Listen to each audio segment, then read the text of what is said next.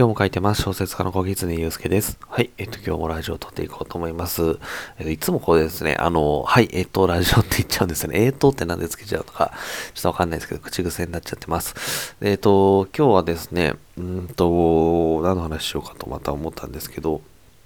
まあ、小説を書きたいならですね、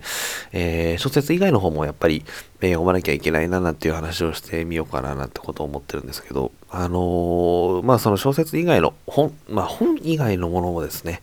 え、まあ映像とかもいろいろ見なきゃいけない、見た方がいいのかな、その小説ばっかり読んでない方がいいんだろうななんてことを思った話なんですけど、あの先日ですね、えっ、と、千と千尋の神隠しを見てたんですよ。見てたというか、まだ見てる途中なんですけど、で見ててですね、あのー、千と千尋見たことある方も多いと思うんですけど、あれってあのー、まあ、神様がですね、お湯に入、え、お湯とか温泉、銭湯か、まあ、神様が銭湯に入って休みに来るみたいなところの、え、湯屋というところが舞台なんですけど、あの物語、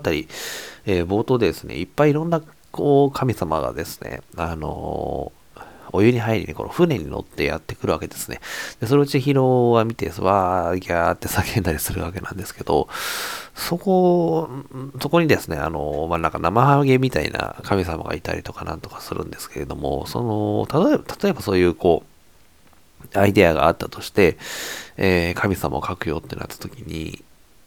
あの、私はその神様描写できるのかっていうちょっと思ったんですよ。要はその、宮崎駿監督の映画なんですけど、宮崎監督ってこういろんなことにやっぱりすごく博識なんですよね。え様々なことを知っていてですね。で、その中からやっぱりああいったその神様の情、あの、何ですかね。造形とかも出てきてたりするので、やっぱりこういろんなことを知っていることってすごく大事だなってことをその全と千尋を見てて思ったんですよね。まあ、ゆやのその、えっ、と、何ですかね、そのモデルになったお祭りみたいなものもあるみたいなんですよね。なんかその 神様をこうなんか温泉かなんかでもてなすみたいなのもあるらしいんですけど、まあ、そういうところからもアイデアは生まれてきてる。で、それはやっぱり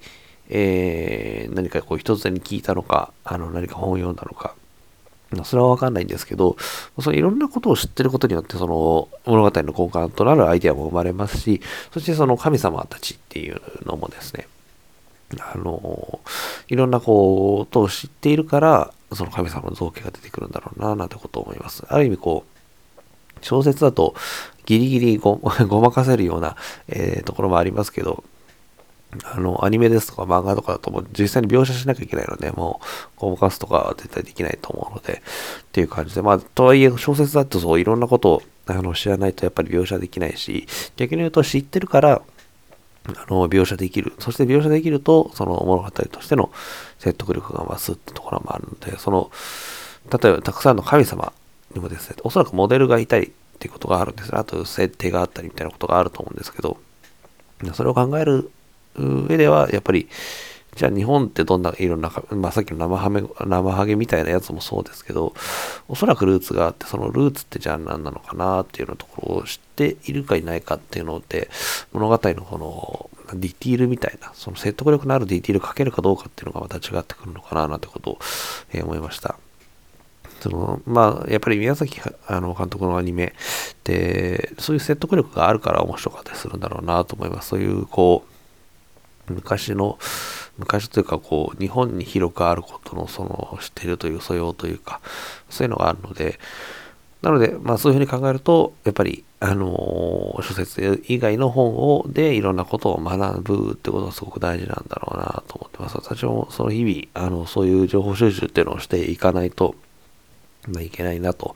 えー、そういうところから生まれた小説っていうのはやっぱり面白くなったりするんだろうななんてことを、えー、宮崎監督の千と千尋を見ていて、えー、思いました。はい。ということで、えー、いつもこんなような話をしています。何かあの、話してほしい内容とか質問とかありましたら、えー、概要欄の方に質問箱を置いておりますので、そちらからぜひお寄せいただければと思います。はい。ということで、今日もお聴きいただきましてありがとうございます。小説家の小狐祐介でした。